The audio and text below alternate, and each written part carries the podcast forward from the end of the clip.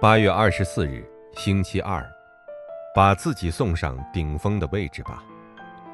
出埃及记四章二十四节，摩西在路上住宿的地方，耶和华遇见他，想要杀他。阿门。大部分的人靠着自己的力量生活，然而很多时候自己被自己的想法捆住手脚，会遇到极限。因为神的愚拙总比人智慧，神的软弱总比人强壮。那么，怎样才能被神的手抓住呢？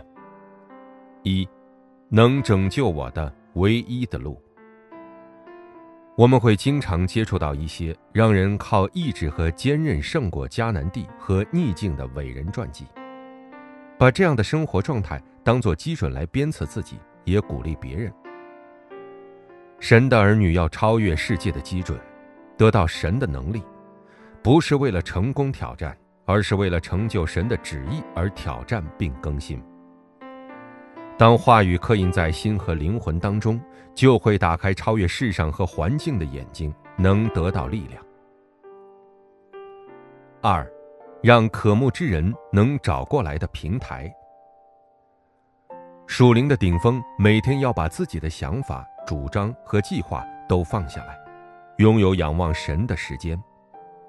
如果站在属灵顶峰的位置，灵魂荒废、心灵生病、生活一塌糊涂的人都会找过来，就像口渴的人会自己找到水井一样。